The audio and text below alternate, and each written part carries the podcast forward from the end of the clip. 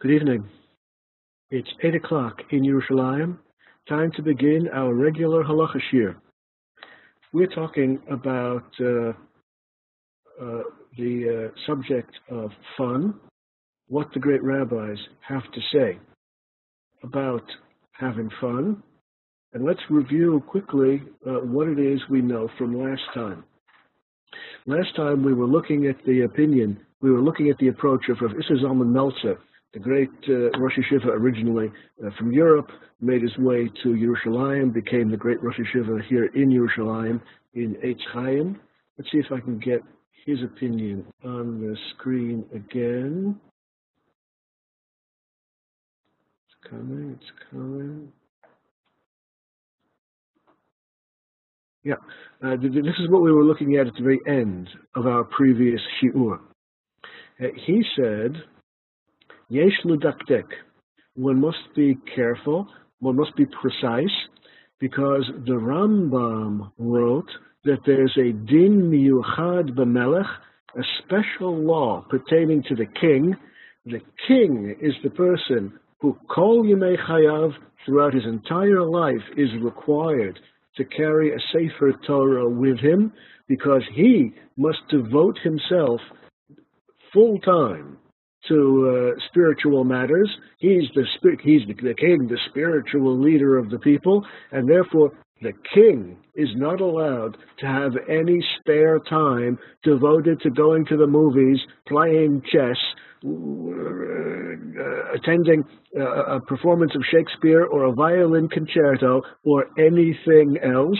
The king must be fully devoted to the spiritual needs of his people, and therefore the king has to study Torah and engage in mitzvahs at every possible moment of the day. This we saw last time. This was the opinion of Rabbi. Well, not his opinion. It, that's what the poskim say. I mean, that's what it says in the Mishnah. That's what it says in the Gemara. That's what the Rambam says. The king has that obligation.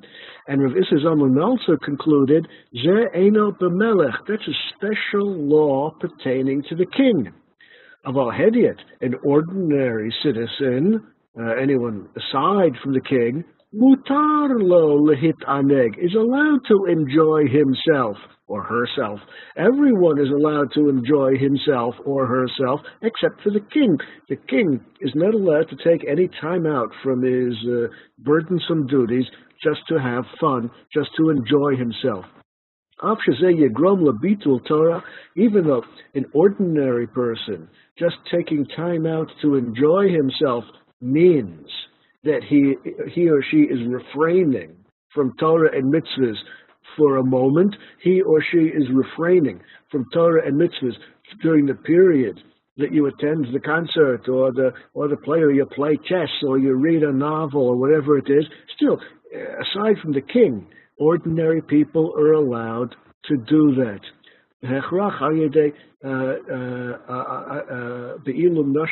It's, it's, it's inevitable that, that dealing with fun, enjoying yourself, is going to divert you from Torah and mitzvahs, but if you're not a king, it's okay.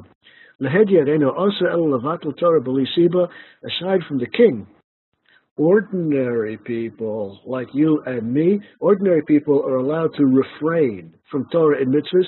Ordinary people are allowed to divert themselves from Torah and mitzvahs. Ordinary people are allowed to engage in entertainment, something enjoyable, something fun, aside from Torah and mitzvahs. They're allowed to do that if there's some siba, if there's some reason they're doing it. They're not purposely canceling their engagement in Torah and mitzvahs. They were engaged in Torah and mitzvahs. They're going to be engaged in Torah and mitzvahs a little bit later. But at the moment, uh, just having fun. At the moment, just enjoying themselves. And that's fine for anyone except for the king. The king is not allowed to do that. The king must be fully engaged, fully engaged with Torah and mitzvahs. Well, it follows, therefore, and here we have one more source, one more reason, and we've seen plenty of sources so far, but this is one more in the long list of sources of great rabbis, and there was no Rosh Yeshiva greater than Rav Isser Zalman Meltzer, uh, uh, uh, giving his stamp of approval to activities which lead you to divert yourself temporarily from Torah and mitzvahs in order to enjoy whatever it is you enjoy doing, and then you'll return to Torah and mitzvahs later. Now let's turn to new material. That was what we ended with last time. Let's turn to new material. There's this uh, passage in the Gemara in Brachas. Yeah, what do I know about the environment of a pool hall? I really, I really don't know. Bowling alleys. Bowling alleys are okay. Well, I don't know about. I don't know. I don't, took my children and grandchildren to bowling alleys, but I, I guess there are different bowling alleys in the world. I don't know. But uh, uh of course, uh, of course, if we're talking about going to a place where there is some specific prohibition about going there, then, then there's going to be trouble. But, but let, us save that discussion. I hope we're going to get to it today. If we don't get, to, get to it today, we're surely going to get to it next week. Let's save this discussion for bo- of bowling alleys and pool halls. Let's save it for when we come to talk about circuses, because the the poskim, the Gemara from the Gemara on down the poskim do speak a lot about circuses, and when we see what they say about circuses, and I hope we get to it today, if not, I promise next week, then then you'll understand why it's okay in general uh, to play pool and bowling. But let's leave the discussion for the, the sources on circuses. Here's the Gemara in Brachas, which uh, uh, which is uh, a pivotal a pivotal Gemara. Even though the Gemara is so short, it's only a few words. It, it turns out this short passage in the Gemara has vast implications. Rav Kahana, one of the great rabbis of the Gemara, well, you know, that's Lahavdil, like saying one of the great plays of Shakespeare, you know, like they were all great. of course, all the rabbis of the Gemara were great, but he was one of the greater of the greats. Rav Kahana in the Gemara, Al, entered, Al is just the Aramaic word for entered, Gana Tute Puria de Rav. Uh, Rav Kahana entered into the house of Rav. He snuck in. Rav Kahana snuck into the house of Rav, his teacher, Rav, the great Rav of the Gemara. Rav Kahana snuck into his teacher's house, his Rebbe's house, hid himself under his Rebbe's bed. Okay, you know, like like this is the sort of stuff that a the, the, the movie could be made out of. The talmid sneaks into the Rebbe's house and hides himself under the Rebbe's bed. That's what happened. Sham'e, the talmid, Rav Kahana, heard him, heard his teacher, heard Rav, Teshach, who was having a conversation, the Shechek, and was playing around the asat sorchav, and did his thing.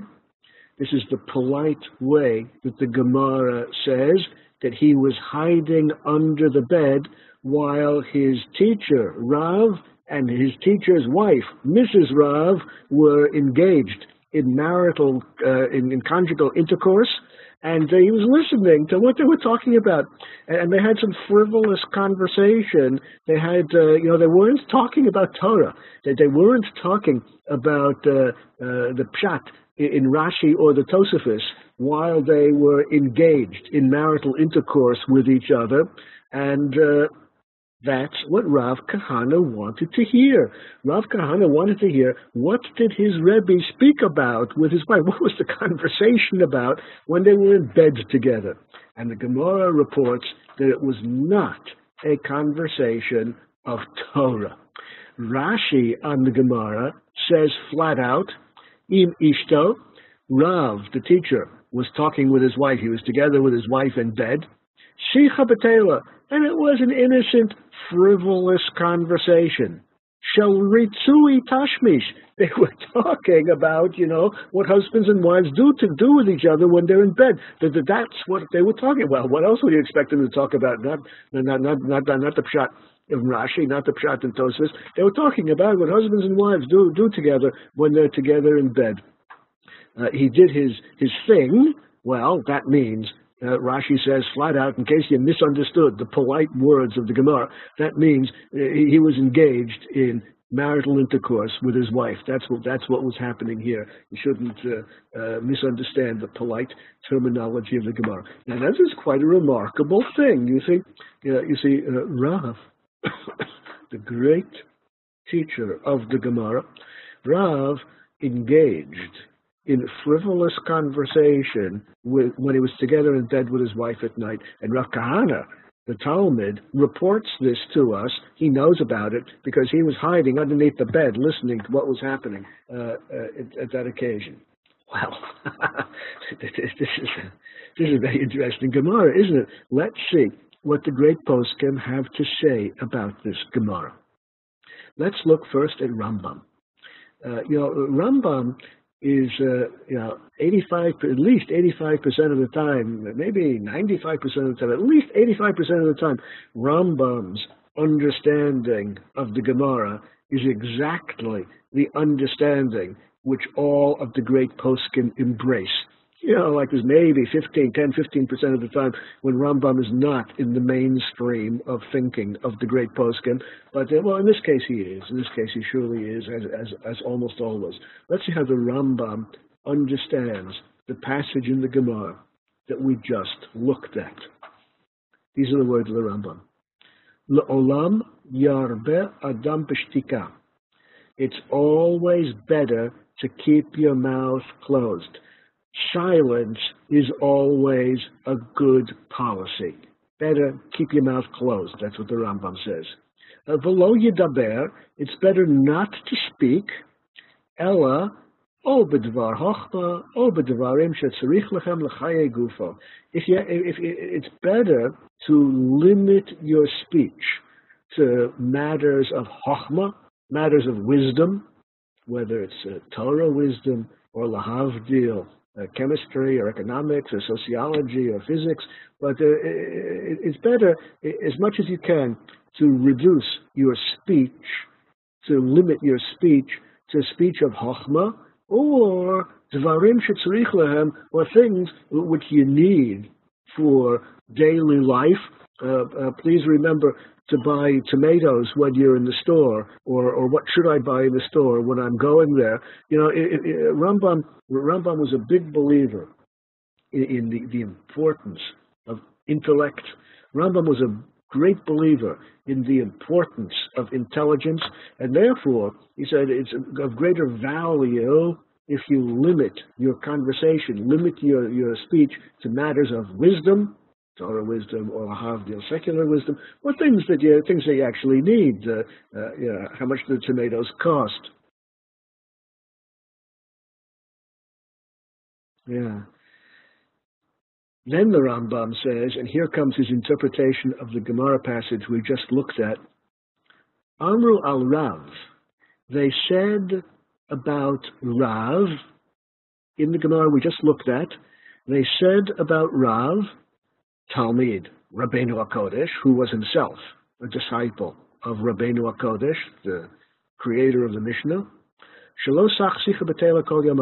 They say that he, Rav, never engaged in useless, frivolous conversation. Zohi sichas rov b'nei most people do engage in frivolous, unimportant conversation.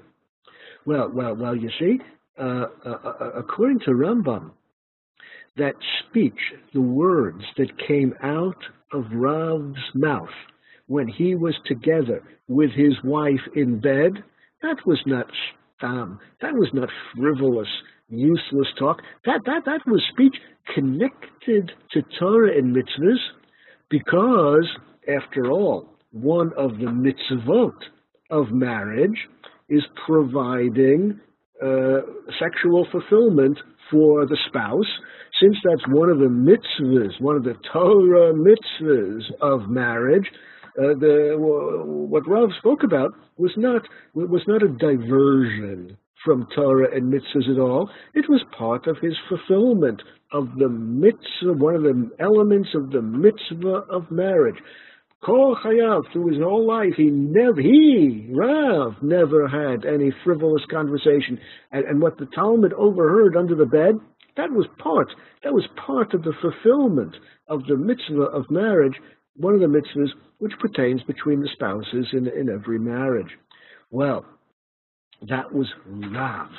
And if the question is, if we ask the question, is there some merit? Is it commendable? Is it praiseworthy uh, to to uh, refrain entirely from frivolous speech, frivolous conversation? Is it is it stupid? Is it foolish? Is it is it is it crazy to refrain from frivolous speech?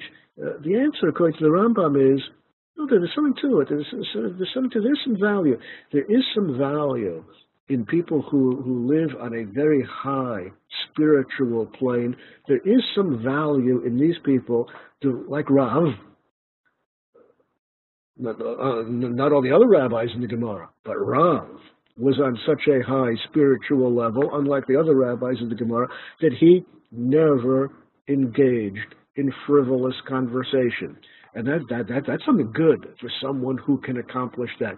That's not something to sneer at. That's not something to mock. That's not something uh, to make fun of. That's, uh, that, that's something definitely praiseworthy. But that, that, that's only for, uh, of all the rabbis of the Gemara. And they were the greats. They were the Torah greats of all times. Of all the rabbis of the Gemara, one of them achieved that level. Uh, for ordinary people like you and me, well, well, I, of course, am spiritually perfect. I, I uh, of course, none of this has anything to do with me. I, I, I'm just beyond perfection in, in anything of a spiritual nature. But for ordinary people, in the words of the Rambam, Rov kol Adam, most people, aside from the exceptions like Rav, there's surely no objection to uh, engaging in frivolous conversation. Uh, if that's if that's what you enjoy, fine. As long as you're not the king, who's not, the king is not allowed to engage in frivolous conversation. But as long as you're not the king, and as long as you are in general engaged in Torah and mitzvahs, and after, before and after you're going to be engaged in Torah and mitzvahs, then, then, then the, the frivolous speech in the middle is perfectly acceptable. Well, Similarly, uh, uh, other frivolous activities that you might wish to engage in just because they're fun, just because uh, you enjoy them, all fall into the same category. Now, uh, of course, one can always strive uh, for uh, for perfection. The, the, the question of whether one can pray for perfection is an interesting question um, uh, the, the, the, rabbis have a lot to say about praying for perfection. Uh, it, it's surely it's surely correct to ask God's help. It's surely correct to ask God's help for my own perfection. To help God, to ask God to help me to do tshuva, to help me to perfect myself. That's surely that's surely uh, that's surely correct. And, and that, that's one of the ikarim, one of the foundations of prayer, and there's no doubt about that. What is, however, highly controversial is uh, whether or not it makes any sense to pray for someone else to be spiritually perfect. Does it make any sense to pray for someone else to repent? Does it make any sense to pray for someone else to do tshuva? After all, spiritual perfection is something which I must choose to do. You must make the decision for yourself. This is not something you can decide for someone else. Uh, and therefore, just as uh, I cannot decide for you that you shall uh, endeavor to rise in the ladder of spiritual perfection. That's something you have to decide to do. That's something you have to motivate yourself to do. Similarly, I can't ask God to help you do it because it's something you have to do yourself. And therefore, praying for oneself to achieve a better life, that, that that's great. That's largely largely what prayer is about, as uh, Reb Shimshon Hirsch, the great uh, uh, leader of the 19th uh, century, pointed out. And in this particular point, uh, Rav Kook agreed with him entirely. Uh, prayer, in the words of the Gemara, prayer is avodah shebalev. Let's get that on chat. Uh, uh, uh, no. uh, the Gemara calls prayer avodah Yisrael That's true. That has to do with, with physically helping people, not not with praying that they do tshuva. Of course, I, I, I can I, I can pray that someone be healed. I can pray that someone find livelihood. I can pray that someone uh, find a, a shidduch, find a mate. I can pray for all kinds of things, are, are, of course correct. But to pray that he that he repent, to pray that she improves herself spiritually, that's something which only he or she can do, and no one can help you. The, the, the Gemara says that prayer is avodah shebalev. I have it typed correctly on chat for you. Rav Shimshon Hirsch and Rav uh, Kook both understand this as meaning work on your heart. Prayer is an exercise which improves your heart. If you pray, you will improve your own heart. That's what prayer is all about. If you pray, if you pray, you will be a better person. And uh, and uh, uh, of course, of course, one of the things that it's correct to pray about is to rise in the ladder of spirituality, uh, uh, uh, to do to be to, to be able to tshuva, to repent, to come closer to God. That's of course, of course, a correct prayer about yourself. Whether it's correct about other people is highly controversial. Okay, um, uh, we understand the point of the Rambam. The point of the Rambam is that uh, uh, uh, speech between husband and wife when they are together in bed is not in the category of frivolous speech because that's part of the mitzvah, part of the uh, marital obligations between spouses. Uh, and aside from that, other speech which truly is frivolous, people just enjoy having a conversation with friends, people just enjoy having a conversation with uh, neighbors or relatives or whatever, if it's just an enjoyable conversation, as long as you're not the king, it's okay. Let's go one step further. Yeah, sure. As, as I pointed out, this business about praying for others is controversial. There are those who hold that you can pray only for your own spiritual perfection, not for others uh, this is a controversial matter, praying for others' uh, uh, salvation, whether it be in health, uh, uh, uh, or any other, any other matters, of course, correct. So let's look. We should have once a series of shiurim about prayer. Let's look at the words of the Meiri. We have seen the Meiri a number of times. Uh, the Meiri was one of the great Rishonim who, who's particularly important because he succeeded in summarizing, he succeeded in bringing together the opinions of most of the great medieval authorities. Let's see what he says on our issue. adam One should always be careful not to sit in the corners. That's where the frivolous people sit while they're playing checkers or whatever it is they're doing uh, to engage themselves in frivolous activities. You shouldn't sit among them. One should always be careful not to speak about useless, uh, purposeless things. One should speak only about things that are important to speak about. Amru, they said in the Gemara, Hasach sichas chulin over ba'aseh, anyone who engages in profane speech, I don't mean uh, using bad words, anyone who engages in speech which is not of a religious nature, not of a spiritual nature, profane, in the sense of not religious, anyone who engages in profane speech, not religious speech, uh, uh, discussing the stock market or, or, or, or, the weather or anything else, that person is guilty of violating a mitzvah of the Torah. It says in the Torah, "V'dibartabam." In, in Kriya Shema, it says, "V'dibartabam." You have to speak of them. You have to speak of the words of Torah, and anyone who who who uh, instead of speaking about the words of Torah, instead uh, speaks with his friend or his neighbor about the weather or, or about the stock market or about some frivolous, uh, any, any non-Torah topic is guilty of violating the commandment of the Torah because what you should be speaking about at the moment is Torah and you're not, you're, you're, you're engaged in frivolous conversation about the weather or substitute any other frivolous activity you wish, you're reading uh, uh, a, a, spy thriller or uh, you're playing a game of checkers, uh, during those moments in time, you're neglecting the commandment of the Torah to study Torah, to be engaged in Torah. The, the commandment of the, of the Torah is to study Torah and not to be engaged in useless, frivolous activities.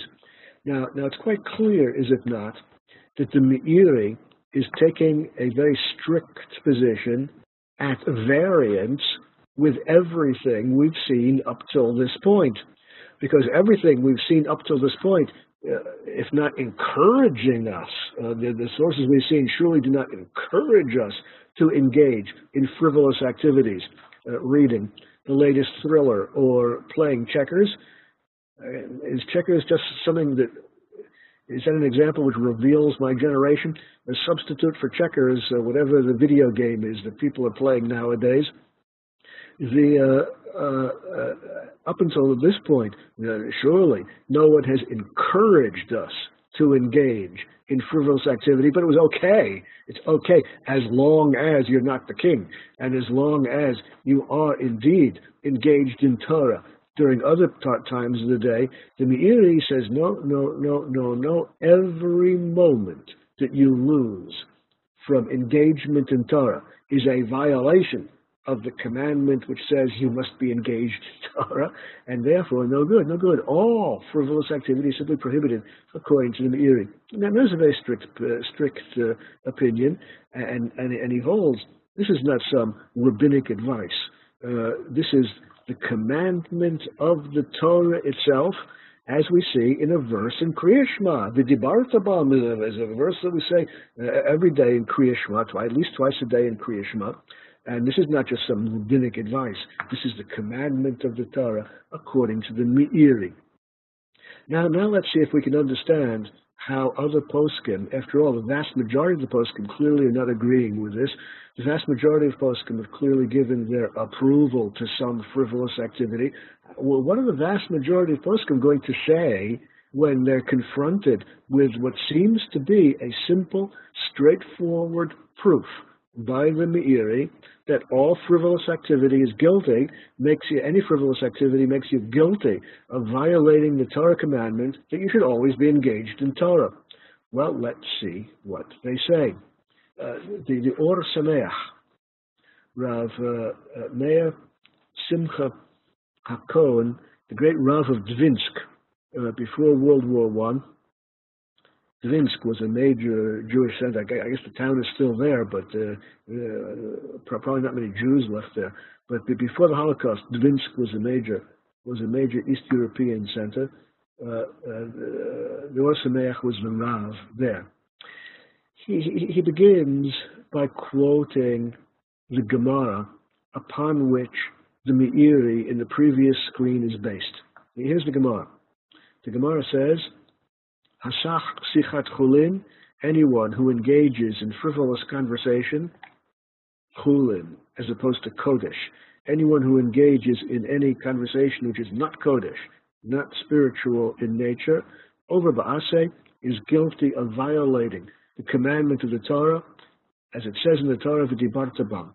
This is the Talmudic passage upon which the Meiri in the previous screen is based, and, and it seems like a, a, a, definitive argument. I mean, it's such a simple, straightforward argument leading directly to the conclusion that any activity, engagement in any activity which is not Kodesh, engagement in any activity which is not spiritual, simply prohibited. Uh, the, the, the, that would seem to be simple, straightforward conclusion from the Gemara and fairly definitively proven. Here, here's what the Or Sameach says about this. Ine, behold, nire, it seems, the Rava Azil in Kriyashma Darabanan, umuki v'dibarta bam l'divrei. This Gemara, this passage in the Gemara is assuming that our daily obligation to recite Shema Yisrael is of rabbinic origin, and what the verse in the Torah means, V'dibartabam, means you must speak of Kodesh words, you must speak spiritual words, you must speak Torah words day in, day out, all the time. But that's not the way we hold. That's not the correct halacha. Aval, however, Lamai de Kaimalan, according to the correct halacha, which we all embrace today, according to the correct halacha, which all the poskim agree to, al kriyashma koi. Everyone agrees, the poskim all agree, that the words vidibartabam in the pasuk do not mean you shall always speak of words of Torah. Instead, these words mean you shall recite Kriya Shema twice a day. The obligation, the mitzvah of reciting Kriya Shema is not the Rabbanan, is not of rabbinic origin. The obligation of reciting Kriya Shema is itself of Torah origin. That's what the verse means. The verse means, the V'dibartabam, you shall recite Kriya Shema twice a day. Uh, and therefore, the entire drasha of the Gemara, the entire point of the Gemara, that someone who engages in frivolous speech is guilty of violating the commandment of Dibartabam, you should be engaged in words of Torah, collapses the entire drasha fails.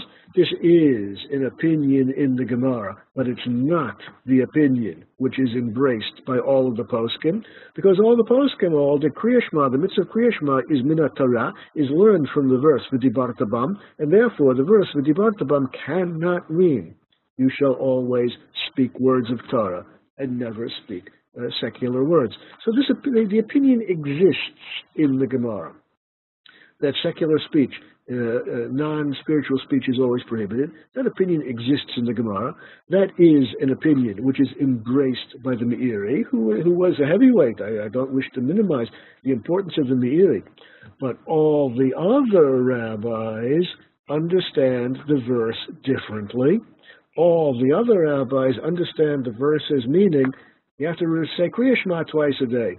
All the other rabbis do not understand the verse the way the Meiri and this passage in the Gemara did. They do not understand the verse's meaning that you have to speak all day only about Torah, and therefore you're prohibited from speaking about non-Torah subjects.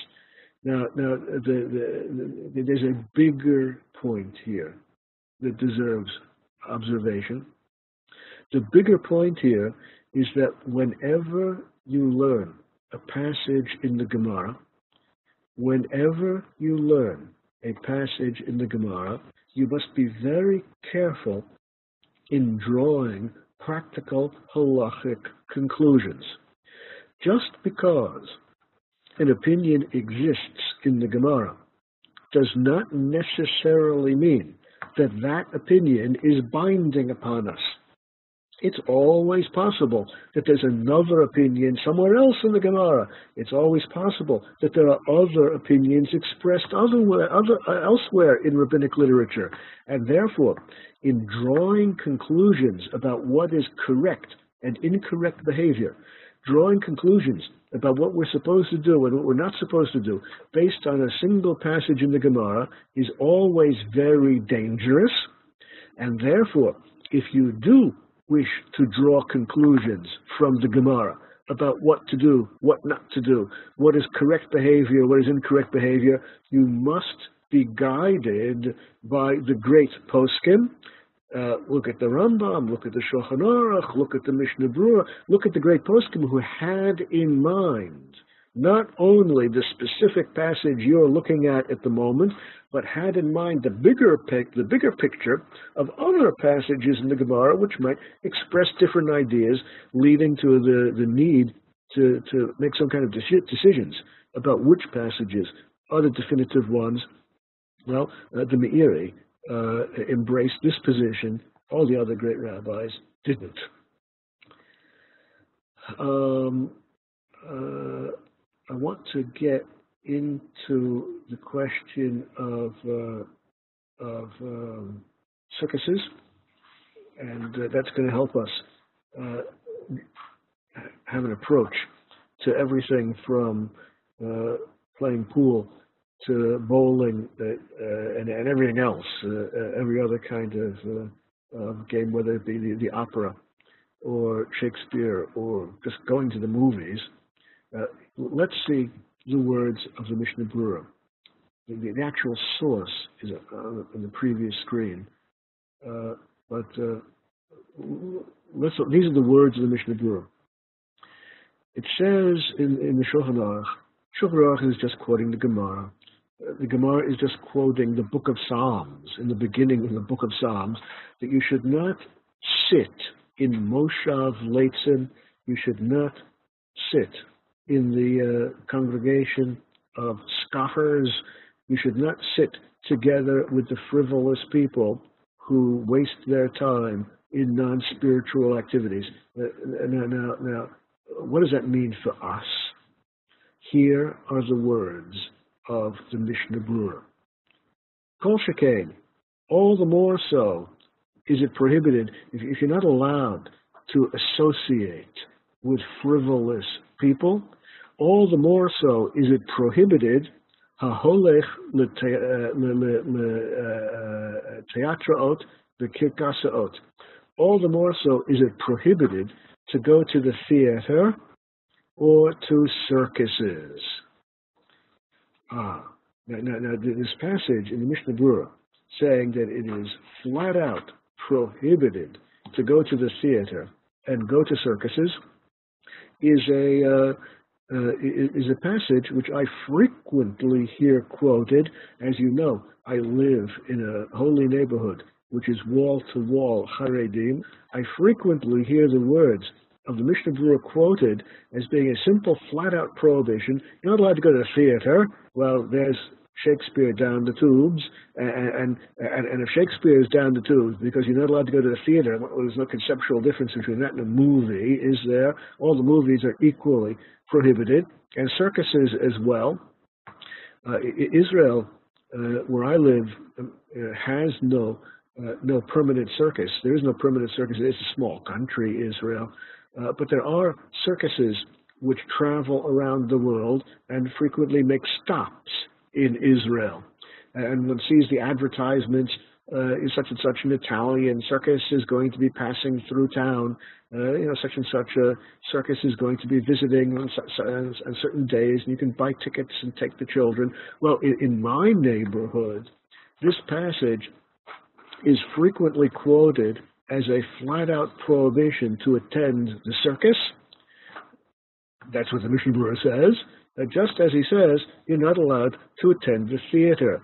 These are prohibited, frivolous activities. And now the Mishnah Berurah, of course, did not invent this idea.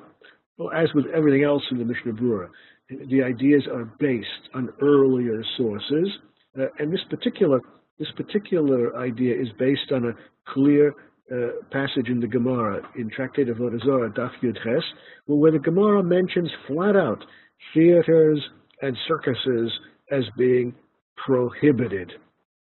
Now, uh, uh, anyone, anyone who knows anything about language, about the history, the development and evolution of language, everyone knows that words change their meaning in the course of time. Anyone who has who has read Shakespearean English knows that the words don't always have the same meaning in Shakespearean English as they do in modern English. Uh, this is true of anyone. It doesn't matter what country you come from. If you come from the United States and read read the founding documents of the uh, of the United States, the, the, the Declaration of Independence, or whatever country you come from, if you read the old documents uh, from your country from hundreds of years ago, uh, uh, everyone knows that the meaning of certain words has changed. Uh, that's the nature of language, that words change. Indeed, the rabbis were keenly aware of this because they often tell us, Lashon Mikra Lahud. Lashon Chachamim Lahud.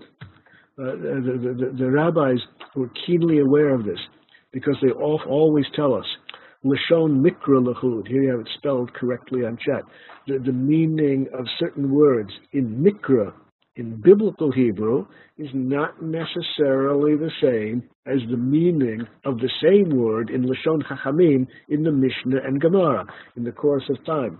The meaning of words sometimes changes, and uh, one has to be aware of that. If you're dealing with historical texts, you have to be aware of the fact that the language has changed in the course of time. And, and, and uh, a mistake, an anachronism, a mistake would be to take the modern meaning of a word and try to plug it in to an older text where that meaning doesn't belong. This is particularly a problem with modern Israeli Hebrew uh, people who, uh, who live here in Israel and speak modern Israeli Hebrew as their everyday language uh, are very prone to the mistake of taking the meaning of the word in modern Israeli Hebrew and understanding the Mishnah, understanding the Gemara, understanding the Rambam by using the modern Israeli Hebrew meaning of the word. Sometimes that can get you into trouble. I mean, often words don't change their meaning, but sometimes they do. What, what were theaters and circuses back in those days? Well, um, let me see if I can get this uh, text on the screen for you to look at.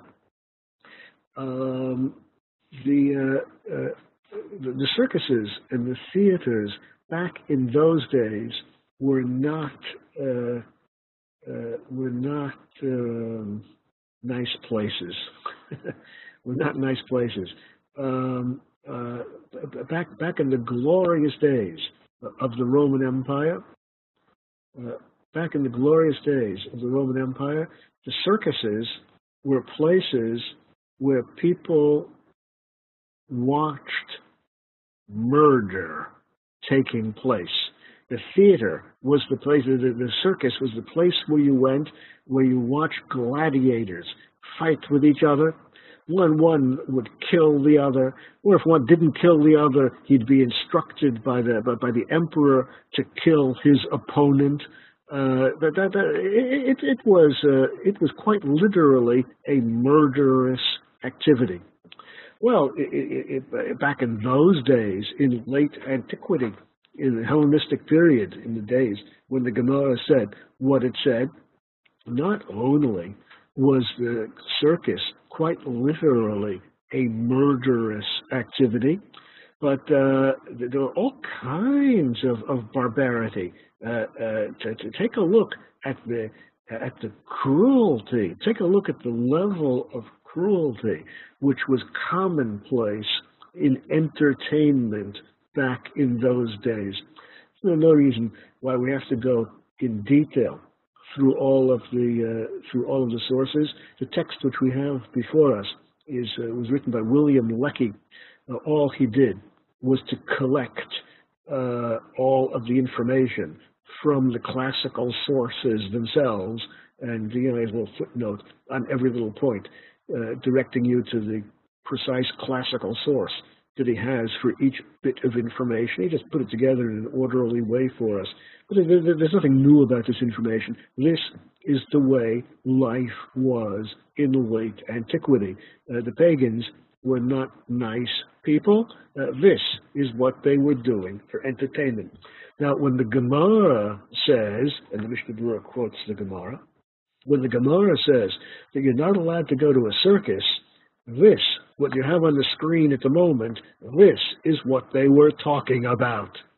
Now, it's quite clear, is it not, that there's a world of difference between the Roman circus, which was a, a, an exercise in evil, uh, which was um, uh, the Roman circus is bad. I, I mean, it, it's just hard hard to imagine anything worse than the than the immorality of the Roman circus. It was really bad. It was evil. That's what the Gemara was talking about when it said you shouldn't attend the circus. There's a world of difference. There's a world of difference between the evils of the Roman circus, which the rabbis advise us to distance ourselves from, and uh, some contemporary uh, 21st century Roman, uh, 21st century Roman circus today, a modern contemporary Italian circus, which is traveling through the Near East and stops in Israel and sets up their tents. And they have jugglers, they have acrobats, and, and they have horseback riders, and they do all the things which modern, uh, contemporary, uh, uh, modern contemporary uh, circuses do. That's not what they were talking about in the Gemara. They were talking about going to the to the circus to witness, uh, uh, to be entertained by murder and a vast number of cruel, uh, cruel uh, indignities, which you can read about yourself on the screen. Uh, it follows, therefore, that uh, the prohibition of circuses and so forth in the Mishnah Brura does not have application in the contemporary Western circuses that we know today. No application there at all, and therefore no particular reason to prohibit the modern circus. Now, of course, uh, of course, there is some concern. Of course, there is some concern that uh, there might be um, some some uh, immodesty in the circus performances. There might be some immodesty. Uh, there might be ladies who are not dressed according to our standards. That might well be true. Uh, here in in Israel, when the when European circuses are traveling through the Near East, uh, well, you know, Israel is not the only country in the Near East which has standards of dress a little bit different from European standards, and therefore, when when European circuses come traveling through Israel, and the next stop is going to be Jordan, and then they'll make it to uh, Saudi Arabia, and so forth and so on. When, when European circuses travel through the Near East, the ladies are all dressed in a way that we would consider correct and proper, in a way that's modest according to our standards, and therefore, as far as those particular circuses are concerned, there wouldn't be a problem of immodesty in dress. But of course, that, that, that could be a very real problem in circuses in Europe, North America, other places in the in the Western world today that might or might not be a problem in specific cases. Yes, indeed, the Mishnah Brura was written just over 100 years ago, published just over 100 years ago, but what he is prohibiting is attending a circus, in the words of the Gemara, when it, circus means what you have on the screen at the moment before you, which has uh, no particular connection, except happens to be the same word. Aside from being the same word, has no particular connection with the jugglers, the, the tightrope walkers, and the, um, the trapeze artists of, uh, of uh, contemporary circuses. Let's go back to our text here, which now I have to widen to fit the screen again. There we go. Okay. Um, if the circus is an is a murderous, cruel event, as in Roman times, don't go. God, I hope I, I, hope that you don't need the Mishnah Brura to tell you about that. Then he goes on and says as follows. These are still the words of the Mishnah Brura. Gam Purim, even on Purim, Ein mutar, there is no leniency. Rak aschok she'osim zeichel. On Purim, the only frivolity which we allow is frivolity which will cause us to remember Achashverosh and the whole story of Esther. The Avrotenu Arab, amongst our many sins, Kayom, nowadays, Nasa Davazeka Hefka. Nowadays, uh, this matter, among our many sins, nowadays this has become uh, so commonplace. Hefka, it's become so commonplace among the Jewish people to engage in prohibited, frivolous activity. Etzel Eza Anashim, some people uh, have, have, uh, have, uh, have, have become so so engaged in these activities that they commonly lelech lebet teatrot. Some people are commonly going to the theater. And the Pasuk in the Torah shouts and cries against this. Al tismach Yisrael el gil ka'amin. The Jews should not rejoice like the non-Jews do, like the nations do. They enjoy themselves by going to the theater, so you should not. Now, uh, the, in, uh, in, uh, in, in uh, I don't know what was going on in the theaters in the small villages in Eastern. I don't know. I don't know if they had theaters in the small villages in Eastern Europe, but uh, let's uh, let's see if we can have an approach to understanding how this might apply to uh, the contemporary theater, to contemporary drama. Uh, uh, everyone knows. I hope everyone is familiar with the greatness of Shakespeare. Shakespeare, the all-time greatest writer in the English language. Shakespeare, the creator of modern literature. Shakespeare, largely the creator of modern man.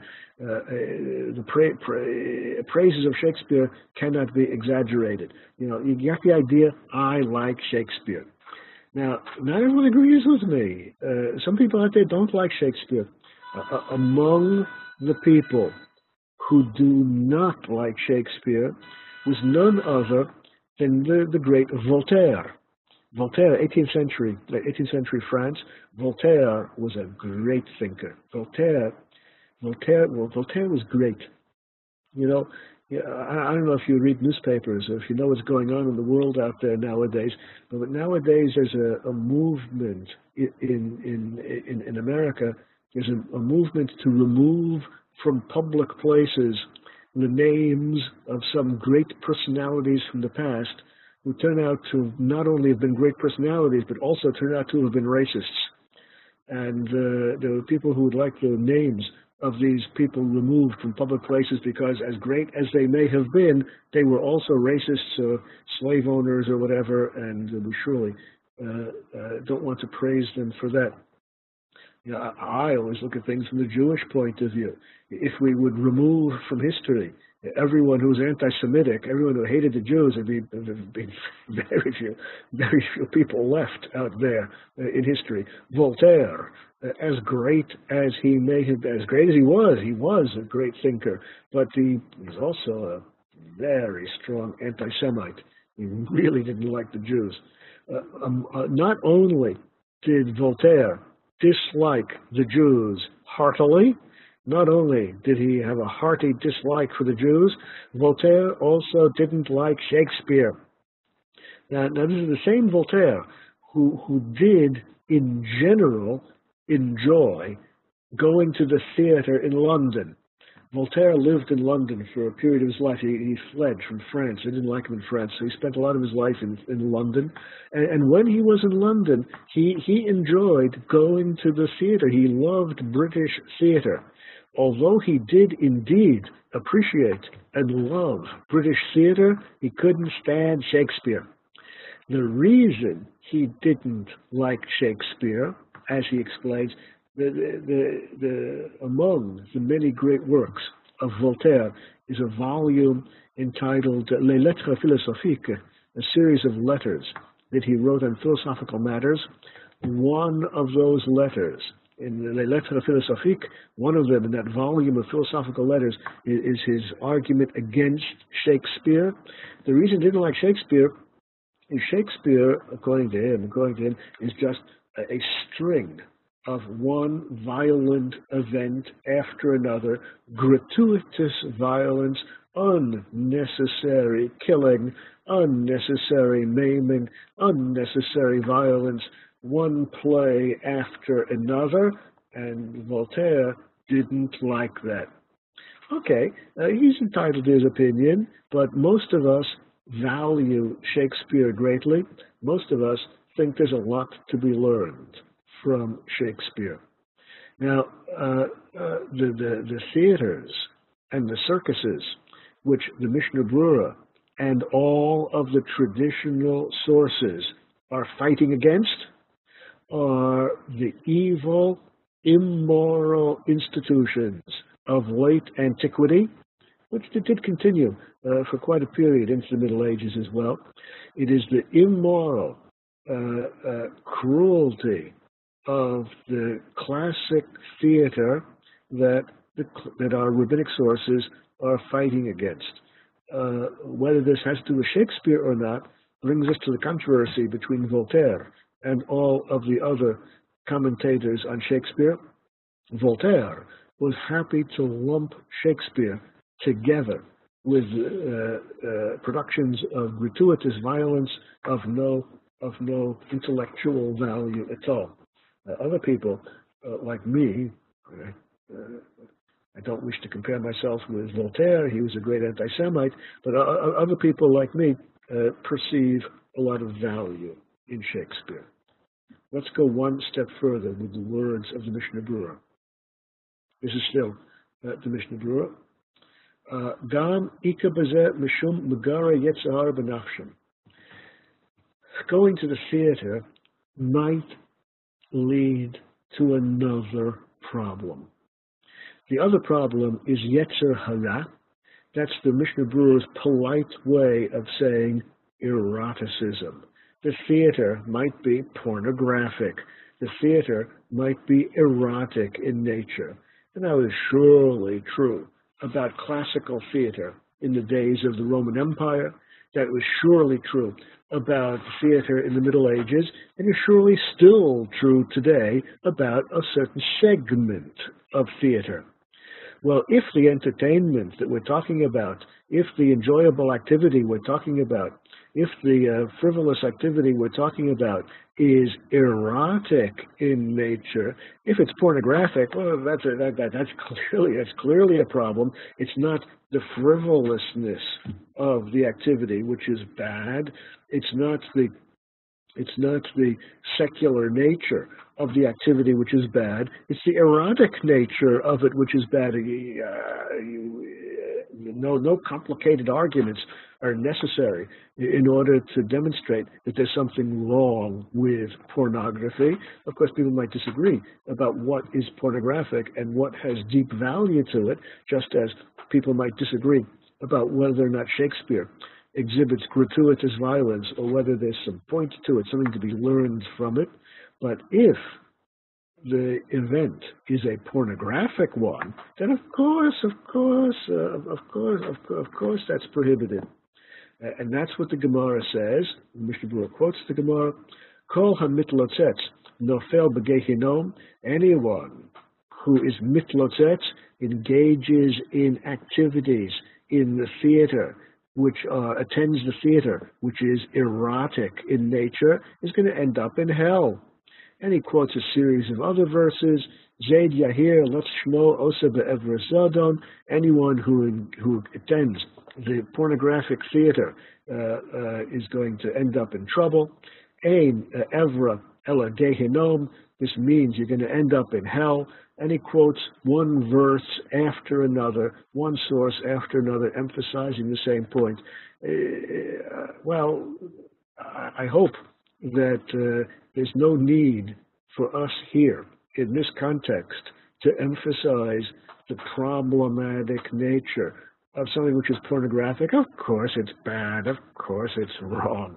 Uh, uh, but, but if we're talking about an activity which is not pornographic, if it's not an erotic event, uh, if there's some uh, profundity to it, some depth to it, if it's just an enjoyable, frivolous activity, and you're not the king, if you're the king, of course you cannot attend, but if you're not the king, and it's just a, uh, an opportunity to enjoy yourself without any specific sin involved, because there's nothing pornographic and nothing erotic there, then uh, we've seen all the sources that support that.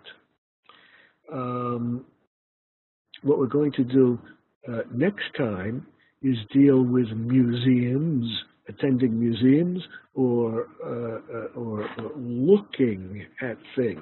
Up until now, we've been talking about listening, uh, listening, uh, or reading, or engaging in sports, engaging in games. Uh, next time we're going to talk about attending uh, museums, and then I hope we're going to get to the discussion of specific games like chess and other games like that. I hope we'll get to that next week.